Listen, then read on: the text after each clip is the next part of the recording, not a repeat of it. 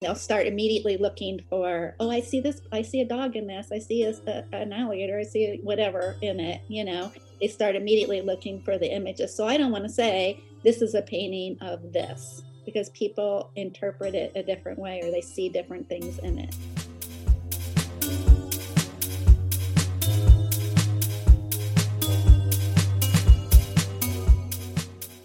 Welcome to the Flying Fruit Bowl platform dedicated to discussion and exploration of art and the creative process. This is the second and final part of our interview with artist Diane. Radel. If you haven't heard the first part, please go back to last week's episode and listen to that before continuing. Thank you very much. Diane is a fine artist from the US. She's been a long-time supporter of the Flying Fruit Bowl, so it was an absolute pleasure to be able to connect and discuss her work because my question was um, the idea of how do you combat kind of the loneliness whilst creating a piece of work? Because again not to name drop but mark thompson who is again an, a very incredible landscape artist whose work again i really adore and i love to buy.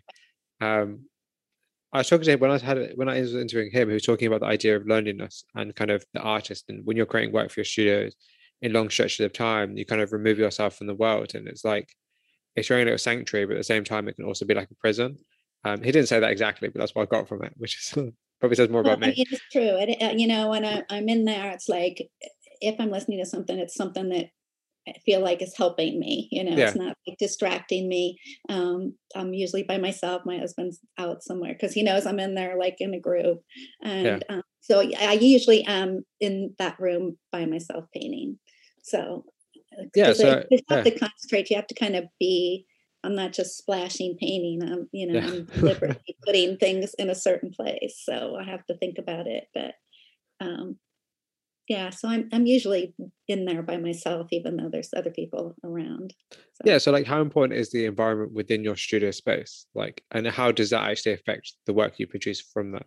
I think it's important to have a dedicated studio. Like everything's all set up my easel, my cart, my paints, everything. So I could, it's not like I have to get something out to paint. Yeah. I can just walk in there, get, you know, start painting. And I think that's important. Um, it has to be like calm. Like if there's a bunch of stuff going on, then you can't concentrate because because I'm I'm painting something that's real, you know, realistic. So I can't just be throwing paint on a canvas and just, you know, experimenting. I'm I'm going for something realistic, even though it's an abstract way. So I have to be able to concentrate on it. I have to be able to, like, you know, use my little brush and follow along and look at my reference photo. And so that all has to, I have to be able to concentrate on it. Ah, here. Okay. So my next question for you is the idea of the sacrifice and compromise of being an artist. Like, what kind of sacrifices have you made for your career? And or like kind of what compromises do you think there are pursuing a, a creative career? Oh, well, um,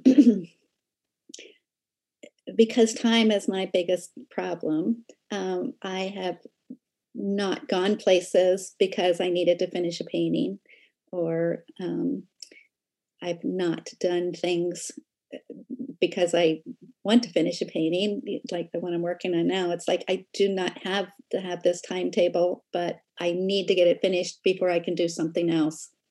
So, um, as far as sacrifice, I mean, for me, that's been the biggest thing that I've. Had. It's because of the time. So I've I've had to give up going places or doing things when I wanted to. You know, maybe I wanted to do two things at the same time, but I needed to do this art thing instead of doing something that was more fun. Yeah. Because I needed to do it. Yeah, but that just shows your dedication to what you're doing, though. I think personally. Yeah, it, it is. So, but uh, you know, to me, it's it's worth it. You know, what I miss something, you know, huge, but you know, I have to I have to weigh. There are things that I want to do that I think no, you got to do this. You got to you got to you got to finish this so you can get on to the next thing. And are you the kind of artist that paints one image at a time, or do you work on more than one at once? I mostly do one at a time. I sometimes I'll sketch out more than one, but I won't. Once I get into painting it, um, I usually finish one and yeah, I, it, other than just maybe a touch up or I need to varnish it or do something like that, yeah, I, I do one at a time, and it's usually because this show's coming up or this tarot card deck has to be done and that kind of stuff. So tarot yeah. card deck. Yeah. Oh, it's such a fun project. It's they're doing um and, and I didn't know, I mean, I knew what they were. Of course, I didn't know a lot about them, but everything that I paint, I research really well, no matter what it is. like the flamenco dancer. Like I got into all these flamenco videos, watching them dance and so forth, which is I really come to appreciate. But um, yeah, they're I'm in this project where they're having, I think there's 78 cards, 75, 78, and they haven't, that's how many artists, and each artist is creating one card and you know that had to be done at a certain time because they're you know it had to be approved by the people who really read tarot cards and it has to be made into a deck and there's going to be shows and everything. So my card was number 10 it was justice no number 11 number 11 is justice. So that was really cool but you know so that was me researching it but that had a timetable that had to be done so that it could be sent off to be approved. That it has all the right elements in it so that when someone's reading that card but it was our interpretation on that card but it had to have you could do whatever we wanted as long as it contained these certain elements. So mine is a mermaid holding a scale of justice with a sword and there's a sea turtle in it of course. A pet sea turtle has come up. So it's really it was really a fun project. So those are the things that get me excited but they also have a deadline so i have to get that finished by a certain date.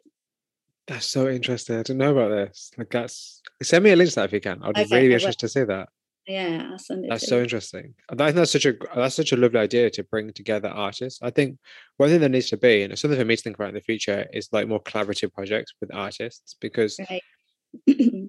again and i feel bad because i'm going to say it again so i do apologize but there's an artist i interviewed called patrick morales lee who i interviewed probably about two weeks ago now um, and he did an exhibition where there was a list of artists for is for a company called pavement makers which is a great name um, and they had a bunch of artists and they had them create a piece of work on press release vinyls. Um, and they so they gave they paired an artist and a musician together, and they created images on vinyls. And it's like you have this huge, really great exhibition, um, and you know this kind of congregation, I guess. Cool idea.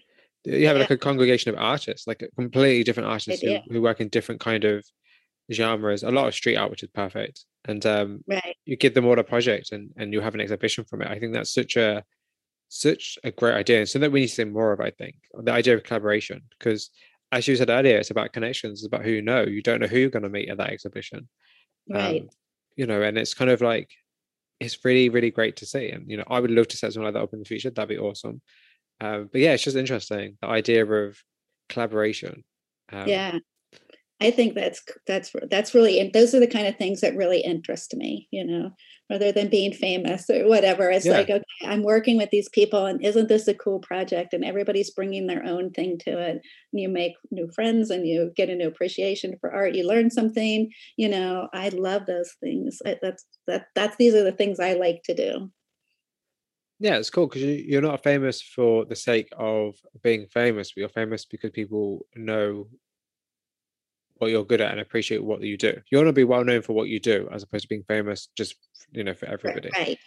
Yeah. Um, and I mean, you know, heard to me like, uh, uh is that someone said, "Oh, I you might know this person." They said, "Is that the turtle lady?" And I'm okay with that. Yeah. You know, it's like if that's yeah. the way you, if that's the way you, you know me, you you know, if that's the way you know me, that's I'm I'm perfectly fine with that. You know that's absolutely perfect because that's what your work's about and that's what you're passionate about. And like, why would you right. not want to be known for the things you love?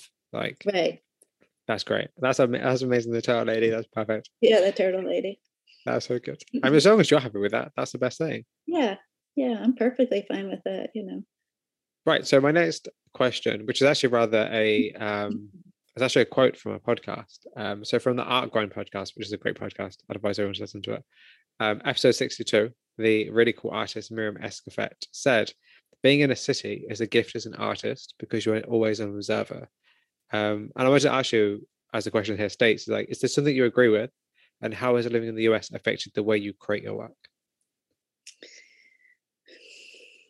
Um, this is true. There's a lot of stuff going on in the city. So I think if you're looking for like energy or an excitement, things like that, there's a lot of stuff going on in the city. Um, I live in a um, actually like in a conservation area um, where there's um, like it's a, it's a huge like planned development but there's all these conservation areas around you know so i have alligators in my backyard and things like that. Wow. So uh, yeah bobcats and deer and everything but then you know there's the streets and you know then there's a target right outside the gates and things like that. So you know it's like so kind of the best of both worlds for me yeah. But, so there you know i guess it's there's a lot of energy and I say there's a lot of people to observe, a lot of things going on. But I also think you can just be out in nature in some rural area. And if you look closely, there's a lot of stuff going on there also. You know, you can, you, not as much, you know, not a yeah. not as varied, not as energy. But if you look at the patterns on tree bark or rocks, um, we just went up to Maine on a vacation. I brought home picture so many pick 50 pictures of rocks you know it's just like the rocks along the coast of the atlantic ocean are just incredible and the patterns and the marble and so it's like there's a lot of stuff to see and be inspired by and this is such a beautiful world that i just think that there's stuff that you can look at everywhere anywhere you look you can if you look closely enough you can find something beautiful i think like so would you consider your work to be observational Yes. Yeah, that's cool. I think that's really think interesting. So, yeah, I think so because I'm always because I'm painting something, I'm, you know, so I have to look at it. Then I usually like I research things a lot too, like oh look at this, and but um yeah, because it's something I've seen, so oh. it's something I've observed.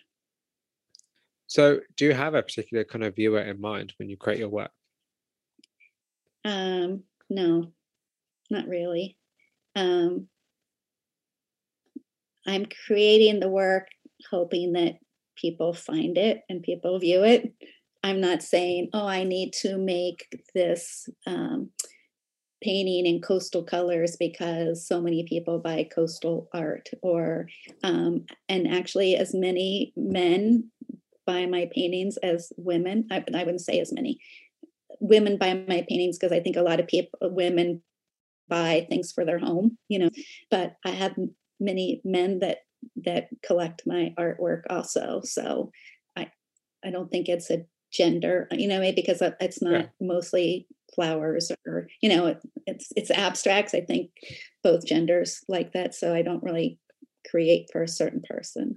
Yeah, it's pretty, it's a universal topic as opposed to being kind of more of a gender topic. Um, and I think kind of right. I should and the idea of kind of demographics is kind of is quite an interesting consideration as if like do you think it's important to try to create work that's more universal or do you think sometimes it helps to create work that is more potentially geared to to one gender or another i think maybe depending on what you paint it and how you paint it um, if you do still lives of flowers i mean i'm basing it on the men that i know you know that's probably not artwork that they would maybe be, you know, they may be landscapes, but you know, maybe a bowl of pretty flowers wouldn't be something that they would buy. So I guess it depends on what you paint. But um, I said, since I have no brand and no, I'm not painting for anybody in particular, no, I think with abstracts, you're free to be able to do that with any audience. That's uh, yeah, absolutely. It gives you that freedom. As you said earlier, it gives you the freedom to be able to create what it you does. want to create. Like, how do you define yourself as an artist without putting yourself in a box? I think as soon as you define yourself, you put yourself into a box. Actually, um, I would say I'm sure. an abstract realist that does that paints lots of other things, and I mean, I hope to paint um, landscapes. You know, I, I don't I don't think that will be my main focus, but I want to learn. I think I'm trying to find a. I have kind of the same style.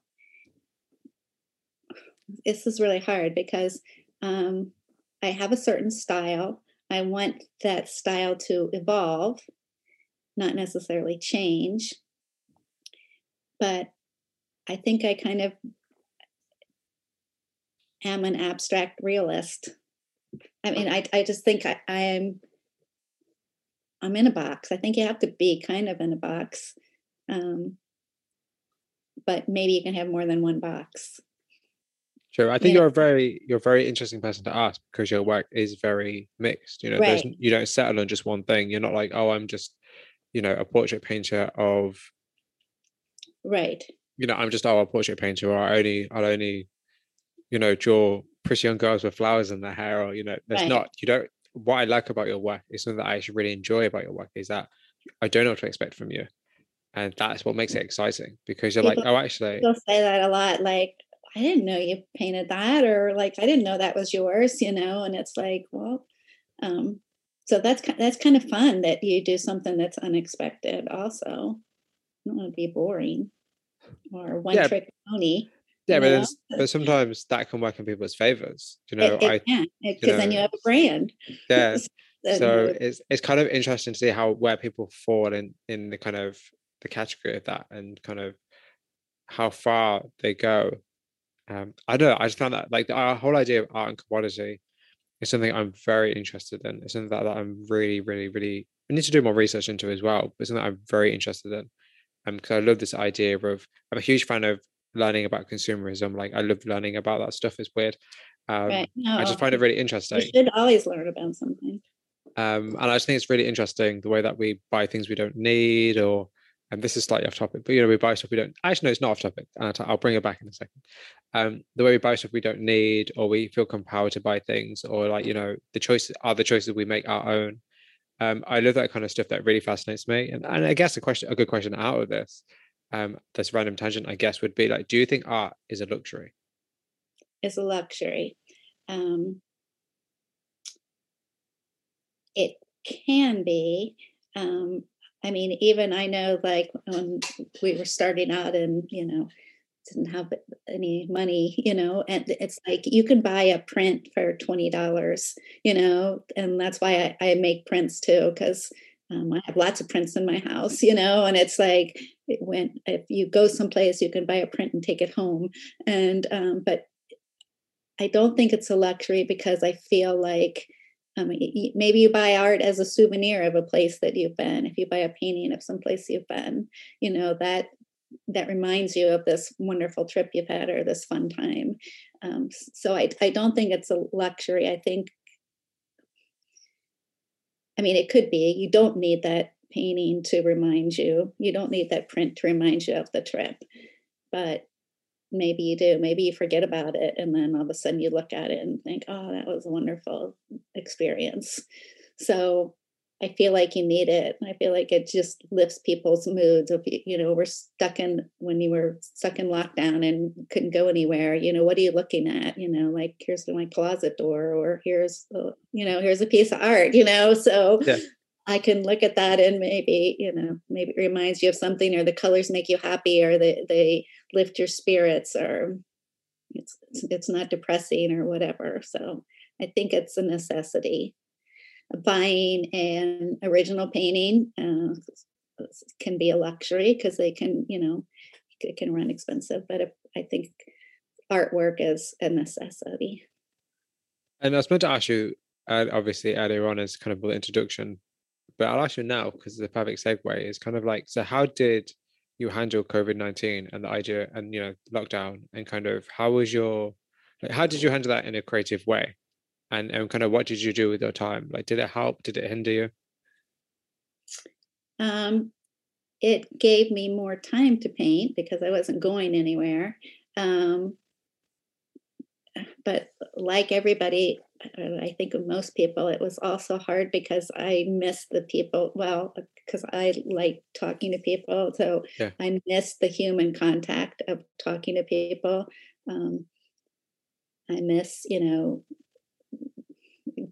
you know going out and having a meal you know with friends yeah. not not an expensive meal just going to some little diner or whatever going and and sharing all that stuff so there were days when i'm like well i have more time to paint but you know there there's no shows so yeah. You know i can do a turtle tracks or i can you know there's no, nothing to inspire me to do something new you know, or, or no timetable.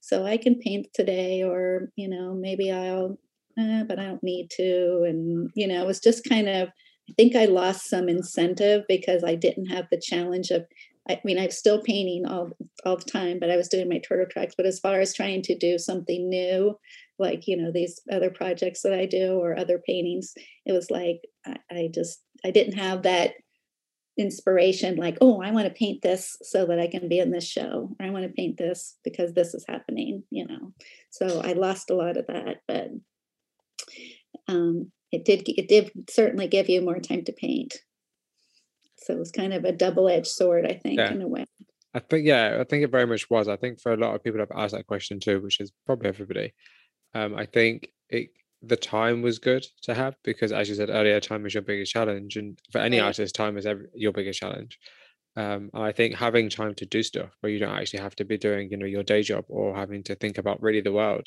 right. is quite a, a nice thing to have but then again at the same time it was at a, and it still is nowadays even is at a huge cost to the larger parts of society and um, kind of the way that people view art and the way that artists themselves are affected in their personal life. You know, I know a lot of artists who, you know, may have lost their jobs or they're kind of struggling with having to pay the bills because they might be working more even over the lockdown. So it's kind of like it isn't it hasn't always hasn't been equal to everybody.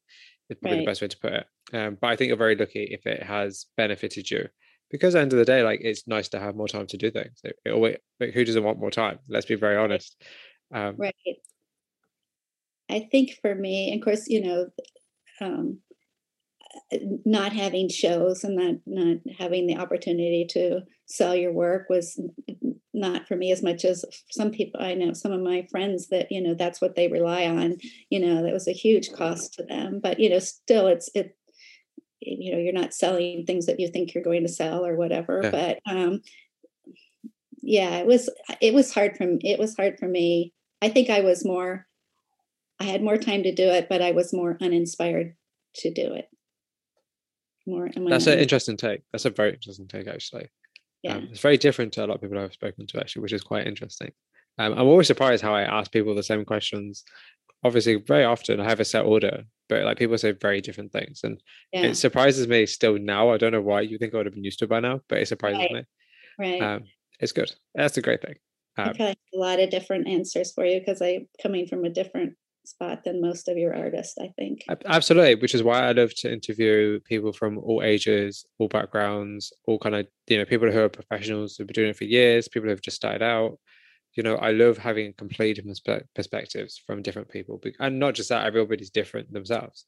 You know, right. your life has been very different to anybody else's. And I think that's why I could honestly interview the same part, like the same kind of artist, like that's probably why I interview a lot of night photographers at the minute because yes, I'm aware I'm going to probably ask them the same questions, and the answers may be similar, but they won't be the same.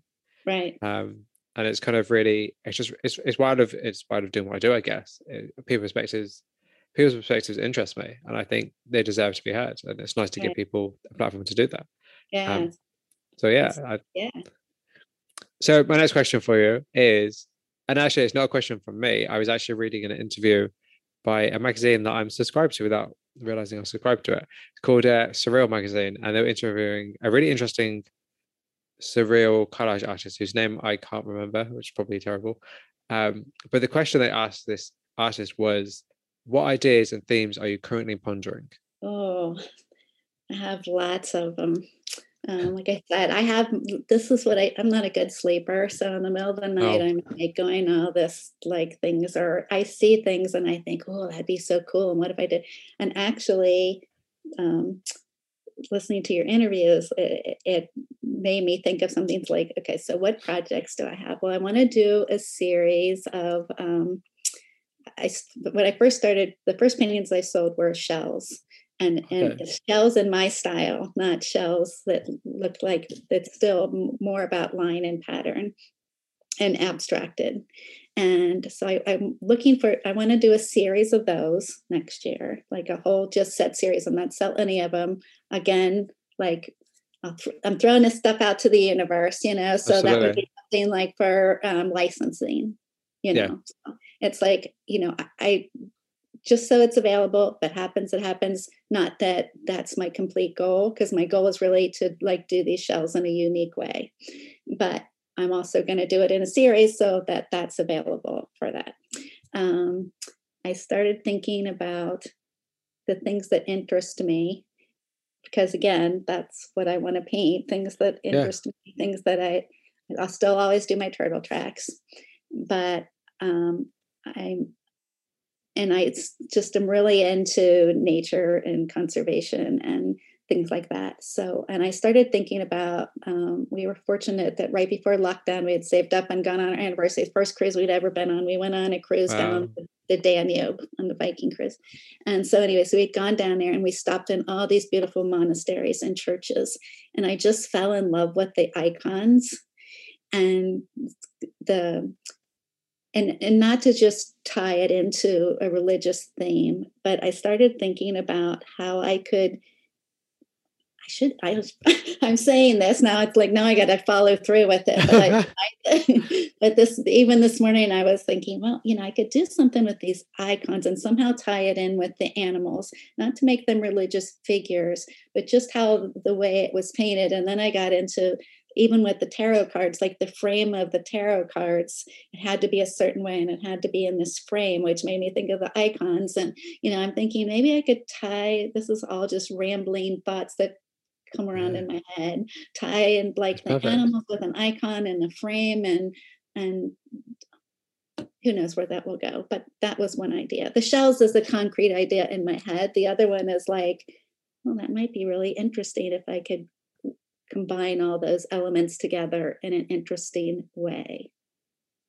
Yeah it's cool though. But like that's but like but how interesting. how how how um how like disjointed and like random is that you know? But like that's that's the that's the perfect part about it is that like you're taking experiences and your memories and mm-hmm. feelings and emotions you've had from things in your past and like right. experiences and tying them together for a piece of art. I think that's really really beautiful and it says a lot about you as a person and you as an artist because as you were describing that you were saying oh we did this and oh i saw this and oh, i was connected with this. And it's it's really i connect it's again yeah lovely to say art that was made you know in in you know 800 bc you know I mean, yeah. 880 but 880 yeah. you know and it's like okay this is like crazy you know?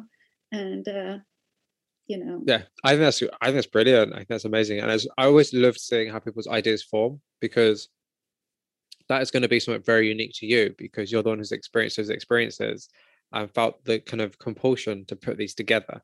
So right. like that's what makes it very interesting to hear that. And yes, they're yeah. disjointed, sure. And I usually don't say those things out loud because it's like that sounds so crazy. Is that ever going to work? And it may not. It may not work. Of course but maybe something else will evolve for me. And it's still kind of storytelling because yeah. when I started again, I got to these saw these icons and it, like there's a story to all of them. They had to have a certain symbolism also, you know. So it's like if the symbolism is there, then you can read the meanings, but then it's telling a story. So it's I guess it's all comes back to still storytelling. Yeah, which is perfect, which is exactly what your yeah. work is about. And I think yeah. that's, you know, that's just fascinating. I love that. I absolutely love that. It's so good. So, and it's yeah. probably how every other artist thinks about their work in terms of kind of putting together like seemingly random ideas. But when you get down to it, there's a reason that you've connected them in your mind, and it's through your own lens you're connecting them, which makes it unique to you. And I think that's that's a perfect way to create more work. Okay, so I want to move on slightly, um, and I want to talk about exhibiting work um, because you are very prolific okay. in terms of creating and exhibiting. I was going through your Instagram, and I was just like, wow, you've actually done you've done a lot in a short amount of time. Um, you should be very proud of yourself just for the amount you've done. Um, you know, whether you you like what you do necessarily, just the fact that you've done so much and had, you know, so much personal success. Um, I think you should be very proud of yourself. Um, I think you know you should be.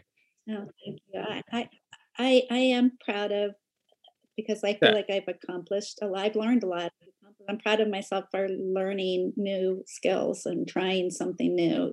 You know, even even if something doesn't yeah. work, I tried it. You know, so you, you should, people should be proud of themselves for even just yeah, because you're taking a big risk. Something. You know, this might not pan out. Like right. anybody creating anything in any kind of creative endeavor is taking a huge risk. It might not work out. Um, yeah you're yeah. putting yourself out there yeah. and, and, you have you to know. also remember that it may not work out and i think if you remember that in the back of your head as um cynical as that may sound it's also very truthful because it's like the world doesn't owe you anything um just because even if you create the most beautiful right. piece of work ever that's you know the most you know pleasing to look at doesn't mean people are going to want to see it um so yeah you should be very right. proud of that i think it's cool but um at what point did you know that you wanted to exhibit work and when did you feel ready to exhibit your work? So i signed up again i signed up for art classes okay my in january the 2nd while i was there i saw that they were having a show um, called big eyes. Um, it was off of those i don't know you might be too young but they had this kid there was a movie about it though but there used to be a it was actually the lady who was painting them was those waifs with the huge eyes and they look so sad and i'm like do i have anything at home that i have that i could enter in this show you know? I'm going to try it. It's $20 i haven't ever taken a class. I go home. I look. Only thing i have i'm like I don't have anything I've painted. It's all been on people's walls or on, you know, furniture. And I'm like, wait, I have this one little canvas, little flat eight by 10 thing that I bought for my grandkids to do yeah. the flow painting on, you know, the flow floor painting. And I'm like, it kind of looks like a koi fish. Because I could tie that in. I could write some statement that tie in the koi eyes and the thing, and I'll go get a little frame and I'll enter it because it's not going to get in, but what the heck, you know, I'll just try it. You know, it's $20. Okay, I'm going to try it. Wow. It got in. So the first week, first thing was, but because I went and I tried it and then I like really thought about the theme and what can I write about it and so forth. And, you know, it, it got into the show. So it, I had said to people, like, I'm going to take these classes and I would like to be in a show, even if it's a year from now and I have to have a show on my own street, you know. And so this, I was in a show, you know, which, but it just worked that way. So um, I just thought that'd be fun. Um, I'll try it. And, you know, they'll probably say no, but that'll be fine, you know, because I don't expect to get in, but somehow it worked. The eye theme worked. It's the only piece of art I had in my house. And it was like I said, done in the garage with my grandkids pouring paint on a piece of canvas. But it does look like koi fish. That's perfect. So. And actually, that's that's kind of yeah, actually quite interesting. Um, and maybe I should kind of think. Do you think that as an artist, you need to be good, a good writer, and or be good with words? Well, that's an interesting one. So I do think that um, and I'm not a good writer at all. I mean, I've gotten better because I've had to do this. And now that I've had to, you know, come up with things, now I can kind of piece different things together if I want to enter something. But I do think that, again, it depends on what you're trying for or what you're trying to get into. Um, I do read some artist statements and I think, I don't understand one word in that artist statement. You know, they use all these big obscure words, and it's like, what are you saying? I don't even understand what you're yeah. saying. You know, that you're trying to be so yeah, oh, arty or so, you know, elitist that it's like, I don't understand this, you know. But then there are some exhibits yeah. that require that. So I do think that you, if you want to be in one of those exhibits, you've got to come up with, you know, some statement and depending on what show it is, it needs to be written. Absolutely, of course, way. because yeah, of course, because sense. obviously people are gonna want to read about your work as well as see it.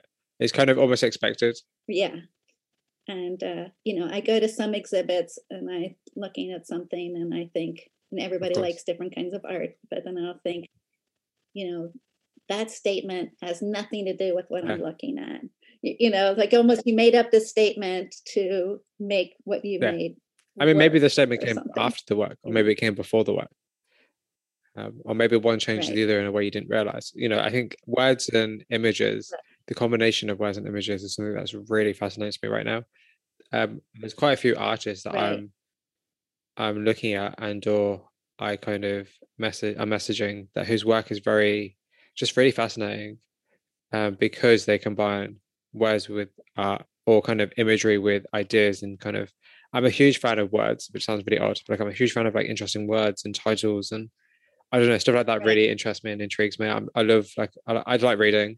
Um, I'm very much just like an introverted reader who likes art. Um, so it's, it's like stuff like yeah. that really interests me. If someone has like a good biography, as I said earlier, or like for instance, there's a really great yeah. photographer called um, Violent Purity, whose work is again, as you can probably imagine from now, your typical kind of night photography, which is really gorgeous. Right. And his captions are always really interesting. They're like, you know, there's something like very kind of cryptic and cryptic and ambiguous, and they kind of don't necessarily go with the images, but they're interesting. I said in the day, I said you should make a book where you have your a word on one page and your image on another because it would be beautiful to see them together. It'd be interesting. Um, but yeah.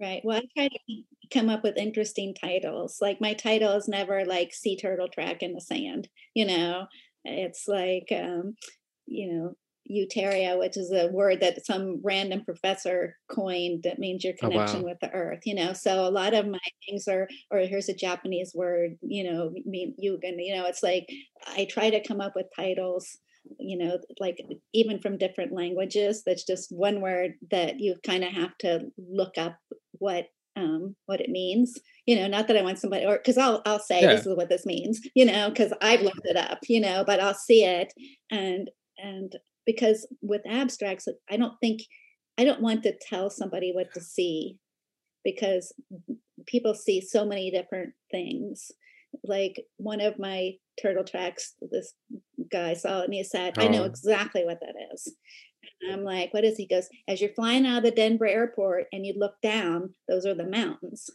And he goes i've seen it so many times you know? And it's like because that's you know because i think there's there's like this topographical pattern and it's kind of art and design that's combined but it brings to your mind something familiar like i know this place i know yeah. something you know sometimes. So i don't want to say or because in my paintings a lot of images appear a lot of faces a lot of the more i do it it seems like i feel like there's all these like creatures and souls that are like i want to i'm in the universe too i want to be in this painting but it's just the way i paint because i intersect you know, the lines and stuff it's like oh that looks like a face you know and so forth. I see faces on a lot of things and now people like when i have a painting they'll start immediately looking for oh i see this i see a dog in this i see a, an alligator yeah. i see whatever in it you know they start immediately looking for the images so i don't want to say this is a painting of this because people interpret it a different way or they see different things in it. So I always try to have a big kind of. Um, and do the titles come before or after you create the work? After. I never do a title before. I have a I have a list of titles. I have a little book that I keep. Uh, like, oh, that's a good title. That's a good title. And then after the painting, I'm like, okay, yeah, I'm gonna just go through and find the one I feel like the word describes. You know what I that's, just painted. That's amazing. That's so I cool. do a title because I never really know exactly how it's going to turn out. And but sometimes it doesn't look exactly like what I want it to be. I mean, what I started out thinking it was going to be. So, if you don't mind, talk a little bit about your upcoming show in January even though this is going to be out probably a long time after it's been up. Okay, well, um, I, I, have a solo show at a restaurant in January, called Spain Restaurant. Um, so I'm excited about that. And then I'm also the featured artist for the St. Beach St. Pete Beach Classic, which is a 5K and 10K race oh. along St. Pete Beach. They have a couple races. They have stuff going on all weekend, but you know they race on the on the the road by the water, but they also race on the beach too. So so I'm really excited about that because my painting's on the banner and that's really cool. That's one of those things you think, oh my gosh, the painting's on the banner. You know, things you never thought. Yeah. I never thought I'd see my painting on a banner, you know. So I never thought I'd see my painting hanging on a wall in a gallery, you know, either in a show. So all those little things, it doesn't take much to excite me. Like, well, you know. Yep. No, but they're accomplishments. And I think for any artist at any level, the idea of recognition and the idea that somebody is appreciating what you do enough to validate what you do is um right. is absolutely perfect. It's a milestone. It's something to be happy about. It's something to be you know an accomplishment you've achieved to be celebrated because it's like people are taking you seriously and i think that's really the best thing you can you know for your confidence and for your growth as an artist is that people are taking right. you seriously. Yes. It, it does give you confidence. It does. It is kind of a um and and it inspires you and it's just like I never expected. You know, it's stuff I never expected, you know. So any little thing that happens, I'm thrilled by and excited by because I never envisioned any of it or expected or wanted any of it. So it's all like it's all like a little bonus. Everything is like a little bonus to me, you know. So my next question for you is about art and community. Like, do you feel like you're part of the larger art community? I do. I do feel like that um, because I, you know, join art centers. I do the shows. You know, I go to the openings. I meet the people. Um, I've made a lot of good friends, um, even from day one. Like, you know, I mean, other than getting to that show at the beginning, you know, you're starting out and you meet these um, people who like go to coffee shops. It's like, hey, you want to hang your art in a coffee shop? It's like, yeah, yeah, I'm gonna do that. You know, so it's like you meet these people, and they. I found I thought the, and maybe it's depending on what level you are also, but like from starting the beginning, I felt the art community has been so kind and generous yeah. with their time and sharing and you know, do you want to know what paints I use? Here, I use this. I mean, even without asking, you know, I had somebody come say, you need to get this medium to use with this, and because this will make your colors sing more. And, you know, it's like stuff like that. They just like, wow, great, thanks, you know. And uh, so I've had that from the very beginning. I feel like the artist community is very welcoming yeah.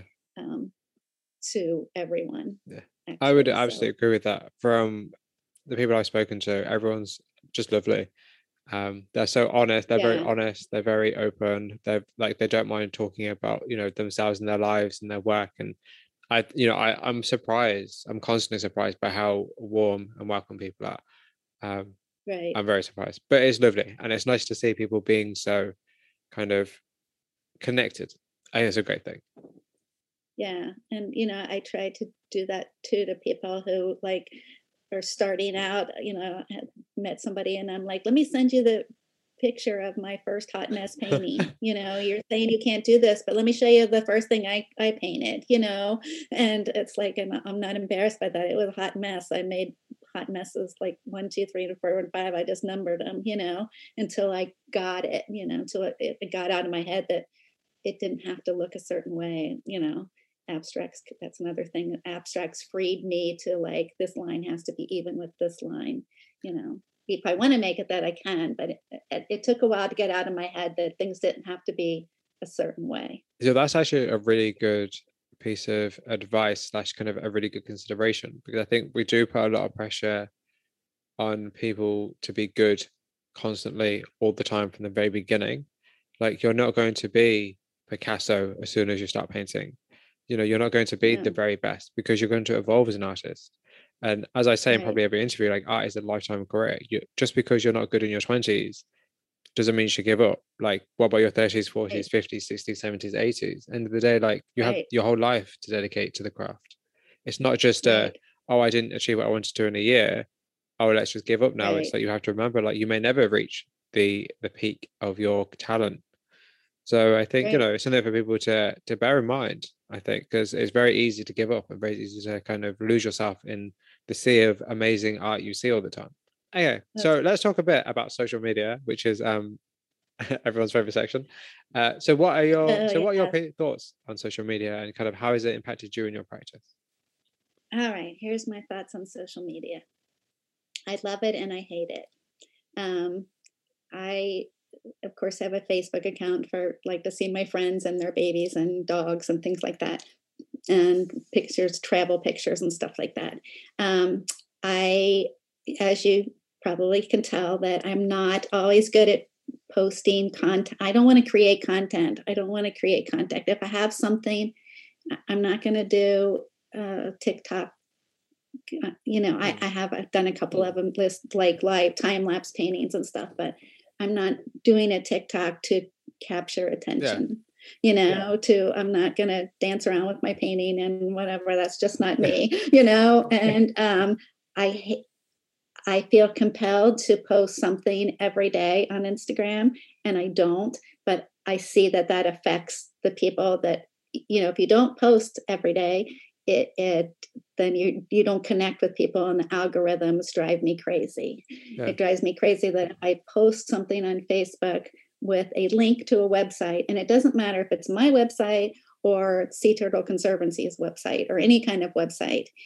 I'll have you know 10 people like it. If i don't have a website you know there'll be 107 people like yeah. it it just never fails because facebook doesn't want you to leave their site. yeah, so, you know, if it goes to another Facebook thing, then you're good, you know, a business page.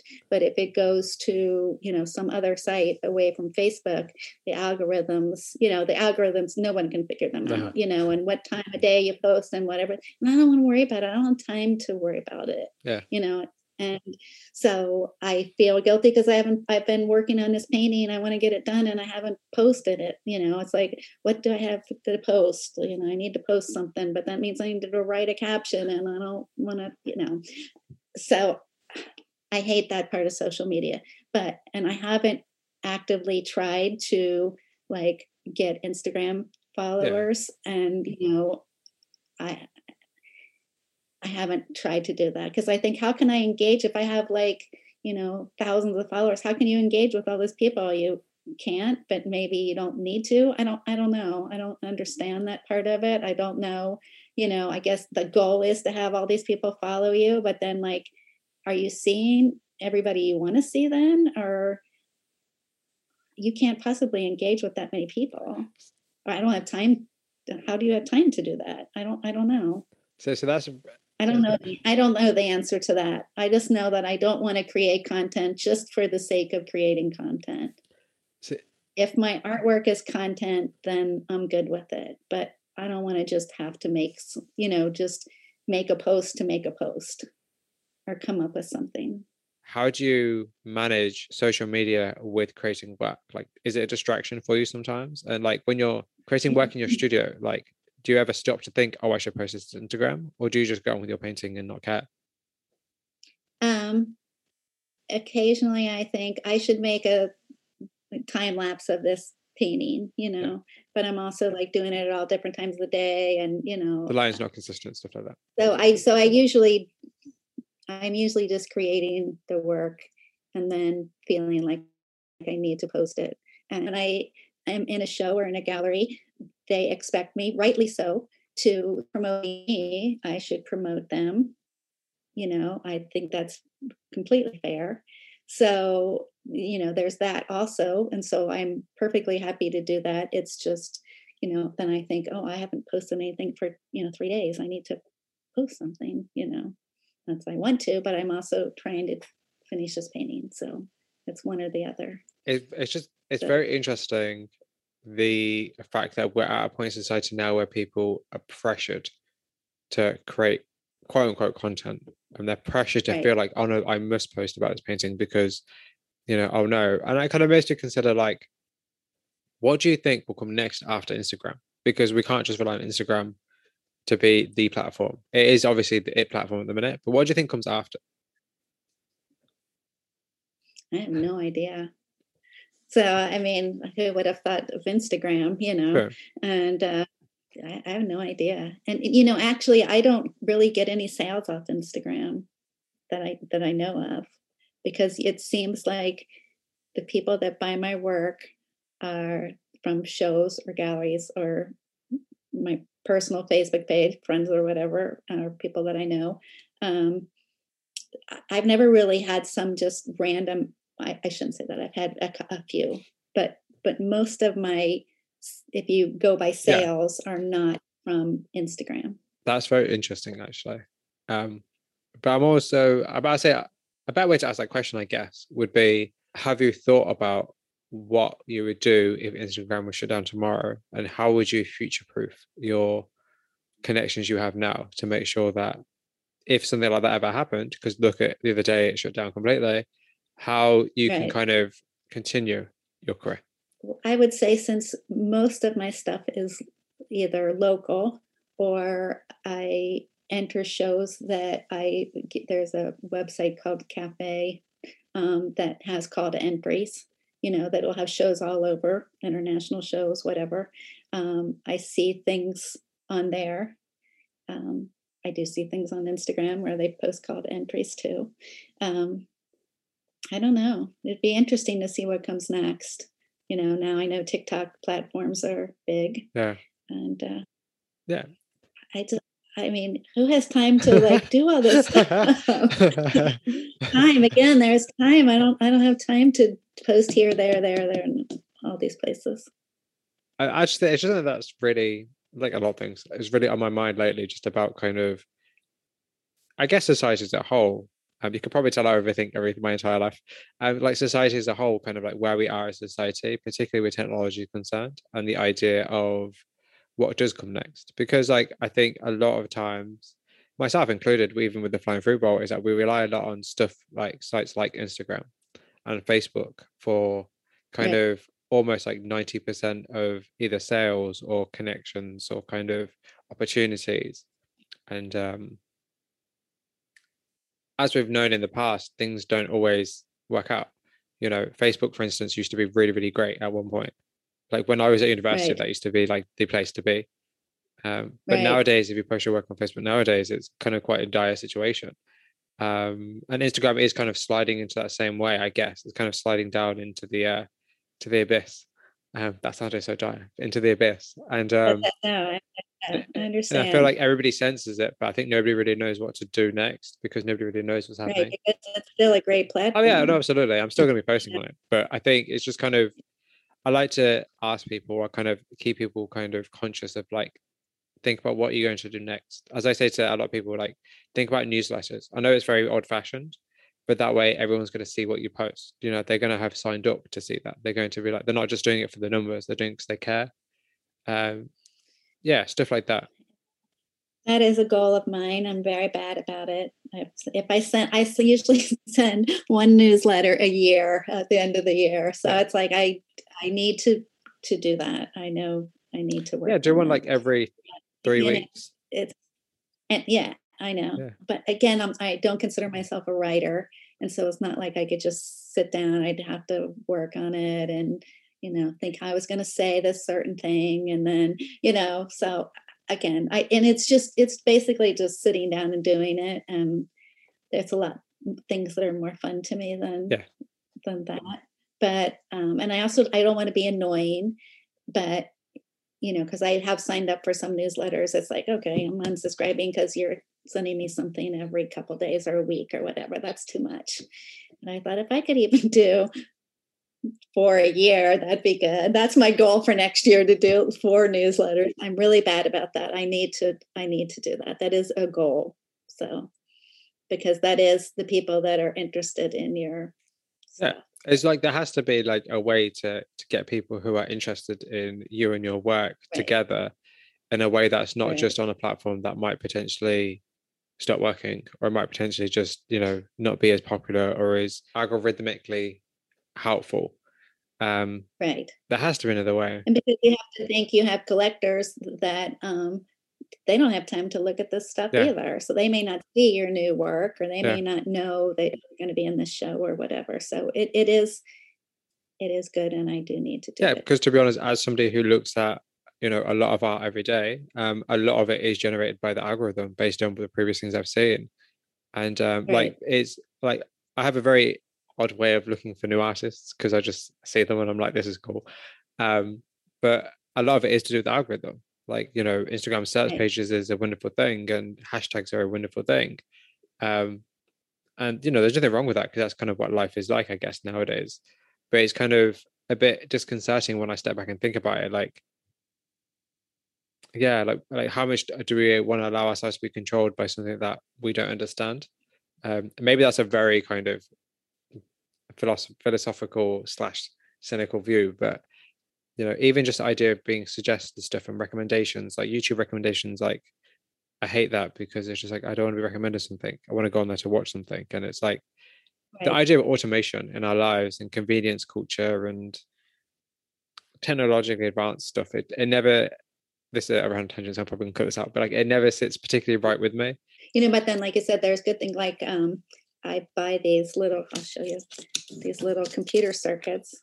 Yes. This is my oh yes computer yeah, yeah. This is my so you can see on the back it's a computer circuit and he custom makes these for me and he heat seals these in archival plastic and i heard him because i was going to be on a podcast when i was first starting and i heard him talking about heat um, in st petersburg florida where i live it's a huge mural city and so he came up with this little plastic plaque that attaches to the wall. It's called PixelStix.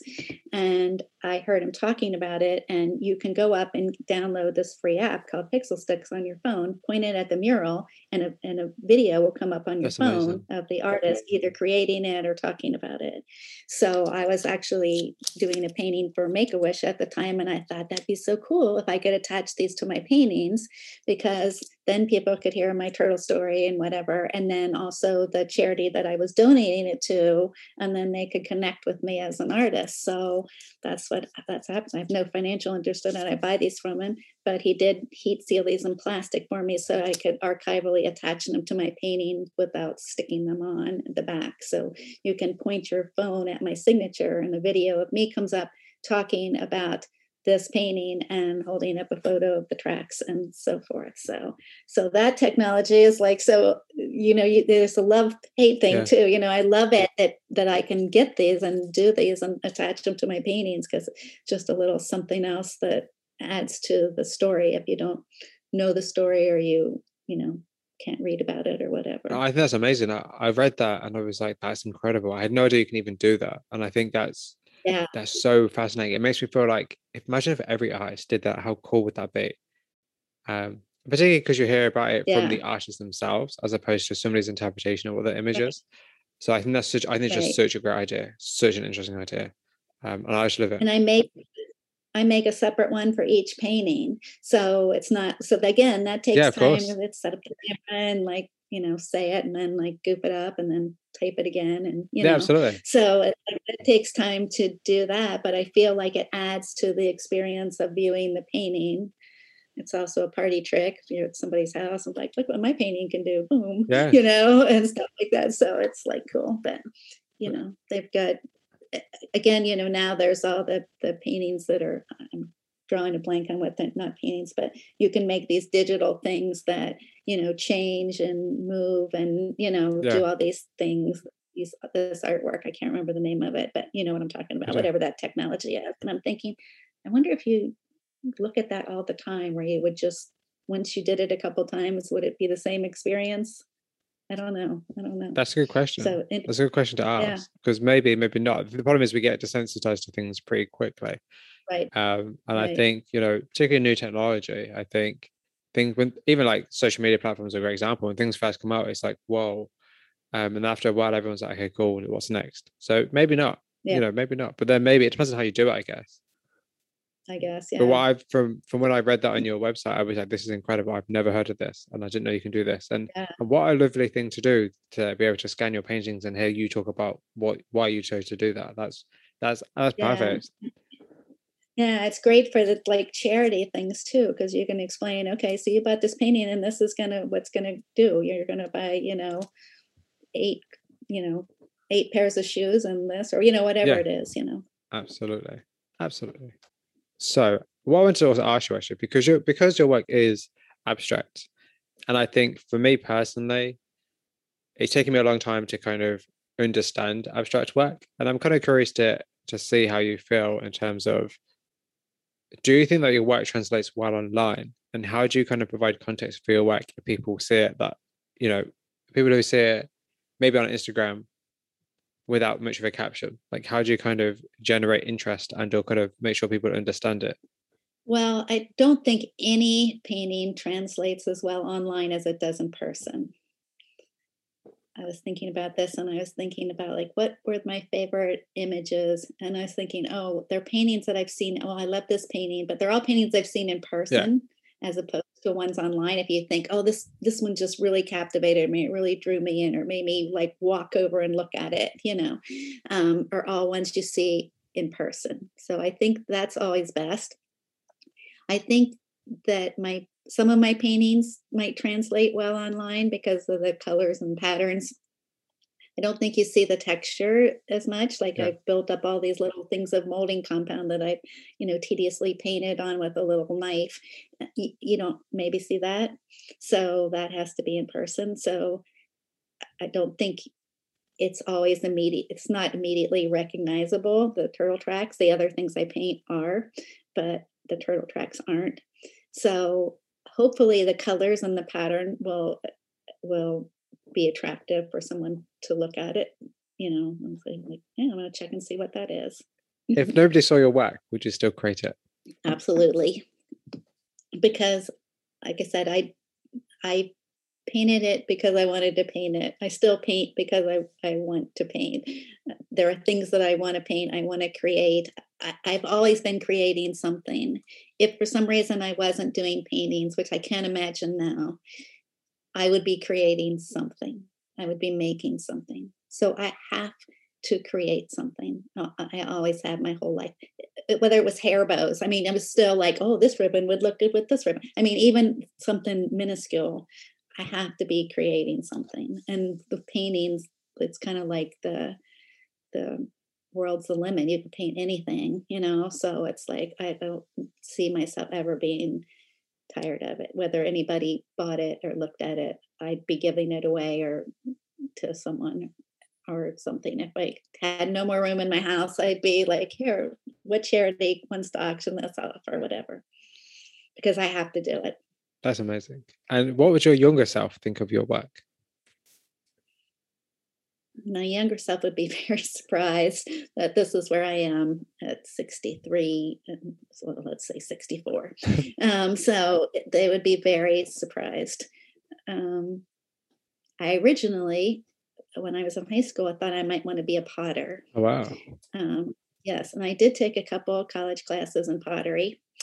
Uh, hand building was okay. Um, second year, when I was thrown on the wheel, I made these beautiful pots that were nicely glazed, but they were four inches tall and two inches thick. I could never bring them up. So I'm like, you're never going to be a potter. And then that was the last kind of, I was just like going to maybe do that in my spare time. Um, and then I didn't try any other, you know, artistic medium really, like as far as what people consider art. Um, so I think they'd be very surprised. I think they'd be I don't think they'd be I don't think I would be surprised at the colors I'm using because those are the colors I've always loved. You know, I didn't really know about sea turtles then, living in the middle of the United States. I mean, I knew what they were, but I wasn't really into them. Um, I think that I think I'd be very surprised at where I am. That's good though. And very and also I think I'd be proud of myself Yeah. for getting here. Yeah, absolutely. And so you should be, you know. Yeah.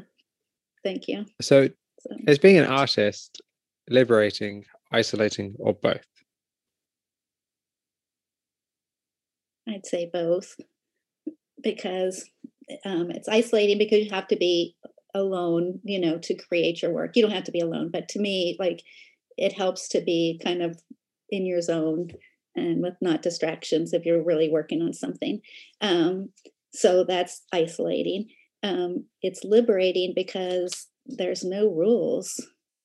I mean, if there are rules, you can break them. There's there's no set way to do anything um, the, the more you break rules or the more creative you are when you're using the so-called rules the usually more successful you are so i think it's liberating that unless you are working for a client or commission even with a commission but you have some maybe leeway but unless somebody's telling you specifically you need to paint this in this style it's very liberating you can do whatever you want so And do you think that there's a difference between making art and being an artist? Um, well, I think you can make art in lots of different ways. So I guess the artist is like a professional term, maybe that most people think of. I mean, anybody can be an artist, whether it's just whether you're a professional artist or not. And anytime you paint something or you create something or you are a musical artist, you play something, you compose something, you're an artist. Whether you, but most people think of that as in a professional term. That's a great answer, I must say. Making, making art can be can be anything. Yeah, uh, but it actually can as well. That's the great thing about it. That it really can. Right. Um, so, what does it mean to be a successful artist, and how do you measure the success of your own work? well, everybody has their own ideas of being successful and what their goals are. So that's different for everybody. Um, how do I measure my success? Is that if I feel like I've learned something or that this painting is better, even if it's in some tiny, tiny, tiny way than the last one, then I feel like I'm being successful. If somebody says, I want to, and it doesn't matter who it is, if somebody says, I want to hang this piece of art on my wall to look at it forever, that's a huge success. You know, that somebody wants to have something that you created in their home that they're going to stare at every day. That's a huge compliment and a successful endeavor to have created something like that. Because, you know, there's the so many options. They could have anything they could have nothing there. But the fact that they chose your piece and it's like, yeah, I want to see this every day while I'm, you know, drinking my coffee or whatever, you know, that's crazy so that's that's a, that's being a success to me that's even one person said that is is this being a success my next question for you is from the last artist i interviewed patrick morales lee um, and his question for you is is damien hirst a good artist? So actually i just looked him up and saw his and his work is fabulous. I'm really impressed. So, and he gave me a really hard question. Because, yes, he is an artist and he's very successful. And I'm sure Damien Hirst is never going to hear this, but um, I'm sorry, Damien, but some of your things are like uh, he, he, is an artist. His his color dots thing, um, paintings. It's like you know color. You know this. You are very creative. Um, I, I would. some of the some of his artwork is it's not that it's too out there for me because it's very creative and you had to really be working to think of this and your um, artist statements about this work is, is like very um, creative. I don't see them going together but that's what you see so that's good. But um, when he got to the dead animals and the formaldehyde uh, you lost me. I, I just it's hard that broke my heart. Yeah. I, I couldn't look anymore you know? So it's like there's no reason for that. You know there, there's no reason to create artwork like that. Sorry. Just it's it's awful so i mean it's you're using these poor animals death to I, I can't do it. It's just you know. So yes you're an artist um, but you're not an artist that I particularly like. that's that's a, a, very fair statement, and I honest honest appraisal. Like I like the dots. I can appreciate the the creativity that went into some of the work. You know the um, like there's one of them. I wrote the title down. It's a ping pong ball that's being blown up over two sheets of intersecting glass, and it's called. Um, I want to spend the rest of my life everywhere with everyone, one to one, always, forever, now. That's the name of it. And it's a ping pong ball out over two things of glass, and that's a portrait of an individual. But like I said, and the you know the cow head with the maggot flies. I'm sorry, it's disgusting and sad and breaks my heart. That's not art. I mean,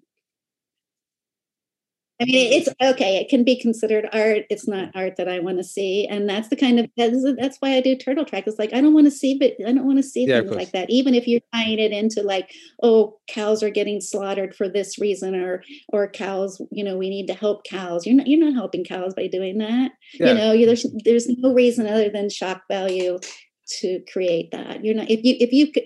I, I shouldn't say that. In my opinion, in, in my humble opinion. Um, you know the purpose of that is is not it's, no it's for shock value for it's for shock value yeah um and actually yeah. actually quite an interesting question that actually i hadn't actually considered until i asked you the question so are you were you before this were you aware of damien hirst's work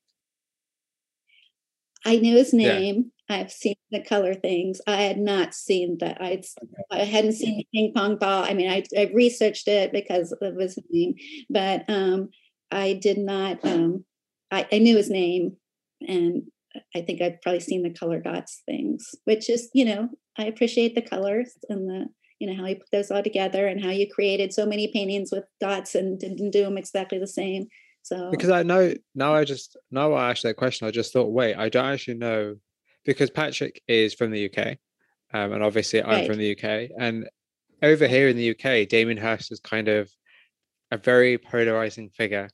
Uh, because some people love his work, some people really hate his work. And in the UK, you're kind of taught about Damien Hirst in school in terms of like this is art. Um, and I actually hadn't thought, wait, actually, maybe you don't know who he is, or maybe you've actually never seen his work. And and I just thought like, and now because you just said about obviously like the cow's head, and I thought, wait, actually, you're probably not the best person to have asked that question to, because it probably because. But you know, it's a fair question, and, and, you know, it's like that you could ask anybody, and then it's like, and I'm giving you my yeah, of course, answer. and I appreciate that. But I, I just want to quickly say, like, I'm sorry if it was distressing for you because I didn't.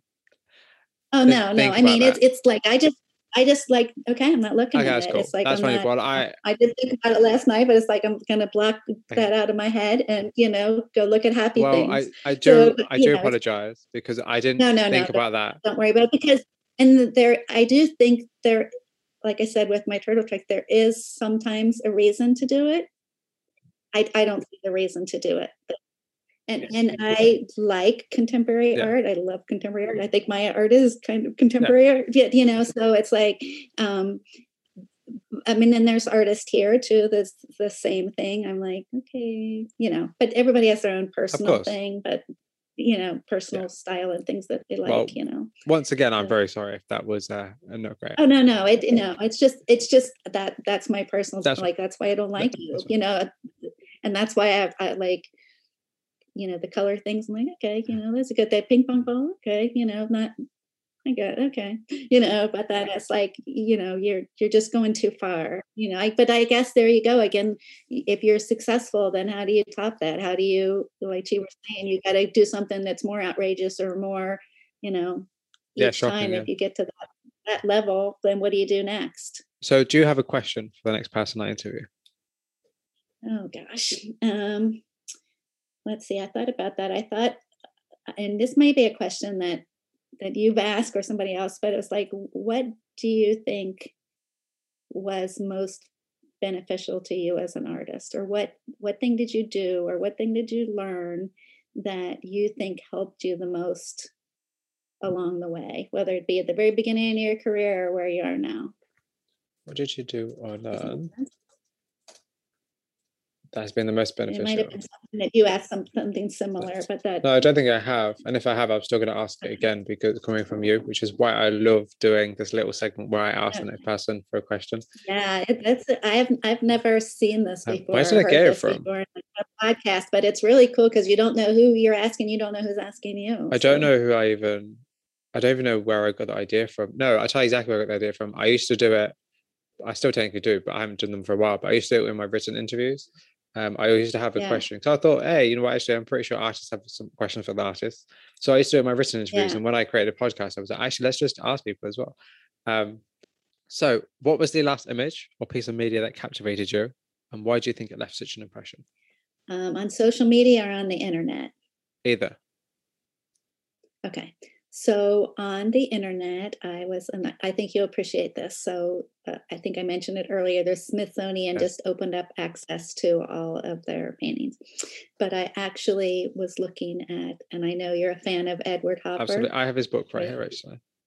Okay, all right. So, all right. So I actually did a painting that I put his famous quote in. If I could say it in words, there would be no reason yeah. to paint that I had in my painting. Um, so yeah, so I had saw a, a image of his. It's a painting. It's called uh, Cape Cod Morning. Cape Cape Cod Morning, and it's just woman looking out a bay window. It's the side of a house. And you see the sighting, and she's in the bay window and she's gazing out. And I'm like, that's just so cool, you know? So, because it's like, it's so intimate but yet she's not even you know she's unaware that you're looking at her. It's perfectly framed in this little thing. Of course the lighting's fantastic you know and the way he's painted it is amazing. So that's the last image i think that just really got me that it's like oh that's just i love everything about that. I mean it's just perfect composition painting image everything. So that's the last one that really made an impression on me that's, so. that's amazing. I love edward hopper's work. Um, as most people I know do. It's one of those. Yeah. He's one of those artists. I feel like, um, like I don't know if you're aware of that person's work, but like Todd Hido, I don't know if you're aware of his work. He's a is an American photographer who's very well known for houses at night. It's what a lot of people whose work I like, night photography wise, that is kind of like the touchstone for all of their work. Um, people like him and Edward Hopper, like their work is so universally liked. It's kind of really interesting to kind of consider why.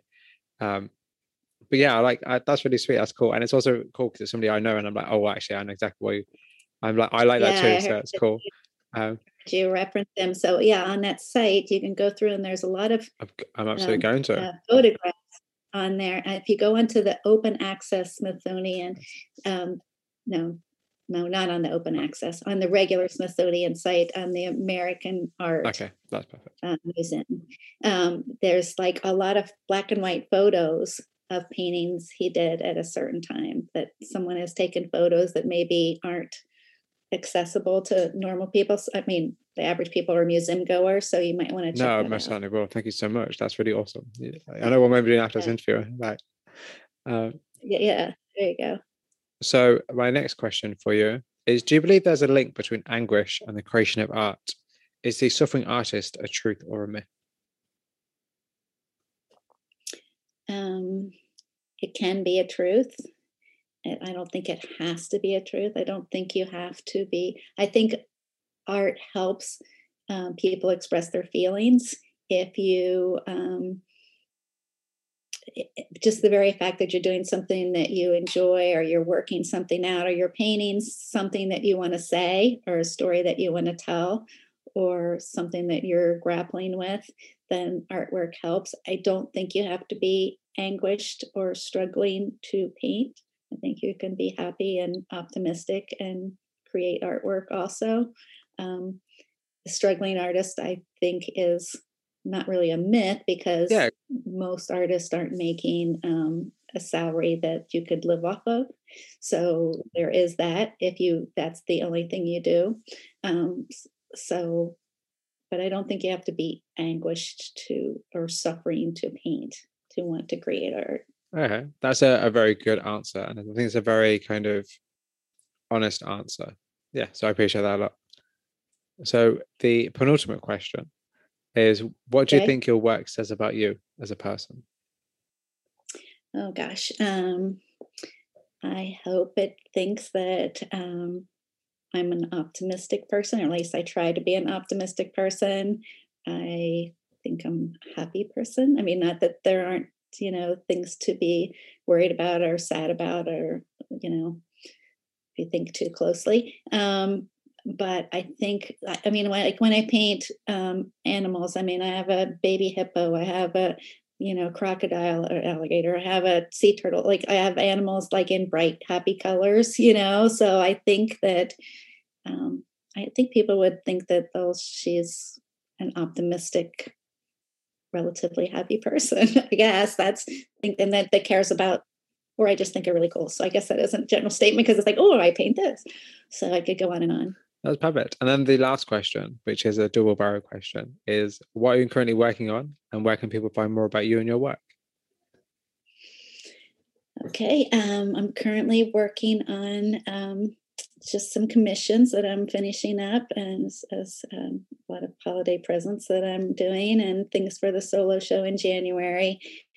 And uh, they can find more about my work on my website, um, my website is Diane V. Radel art.com and my Instagram is Diane V. Radel dot art. You know, Diane, thank you very much. Thank you so much. No, thank honestly. you. I've enjoyed this so thank much. Thank you. I've had an absolutely great time, and it was lovely to finally meet you after being in touch yes, for so long absolutely. as well. Like, I really, really appreciate it.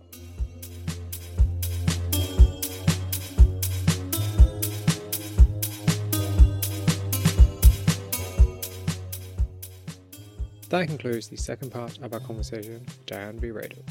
Thank you very much for listening. If you have any questions or comments about it, please send me an email at theflyingfruitbowl at gmail.com or via social media sites such as Instagram or Twitter. The Flying Fruit Bowl podcast can be found on a variety of sites such as Spotify, YouTube, Apple Music, or wherever you listen to podcasts.